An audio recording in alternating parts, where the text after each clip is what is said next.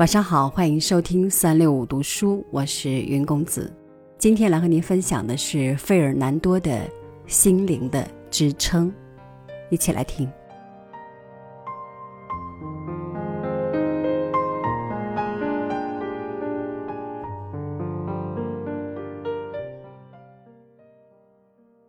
我属于这样一代人。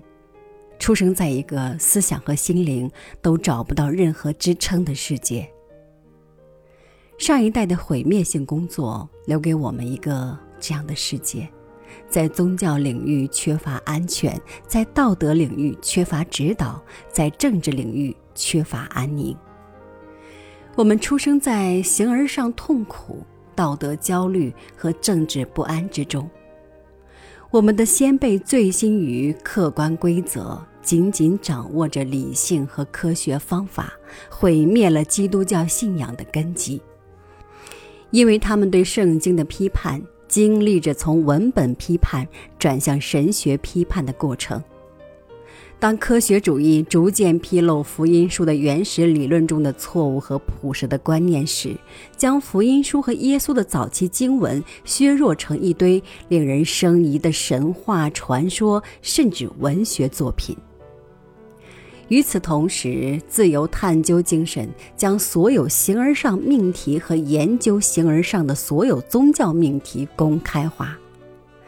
在被他们称之为实证主义的含糊概念的影响下，这几代人批判一切道德，详细探查生活的一切规则。教条坍塌后，只留下一切不确定性及其对不确定性发出的哀叹。很显然，文化根基如此混乱，社会不可能不成为政治混乱的牺牲品。因此，我们意识到，世界迫切需要社会革新，世界欣然向往从未有过的自由和从未被界定过的进步。然而，我们的父辈以草率的批判，使我们不再可能成为基督徒。但是他们却没能使我们接受不可能。他们使我们不再相信已建立起来的道德准则，却没有将道德的漠不关心和对人类和平共处的规则赠予我们。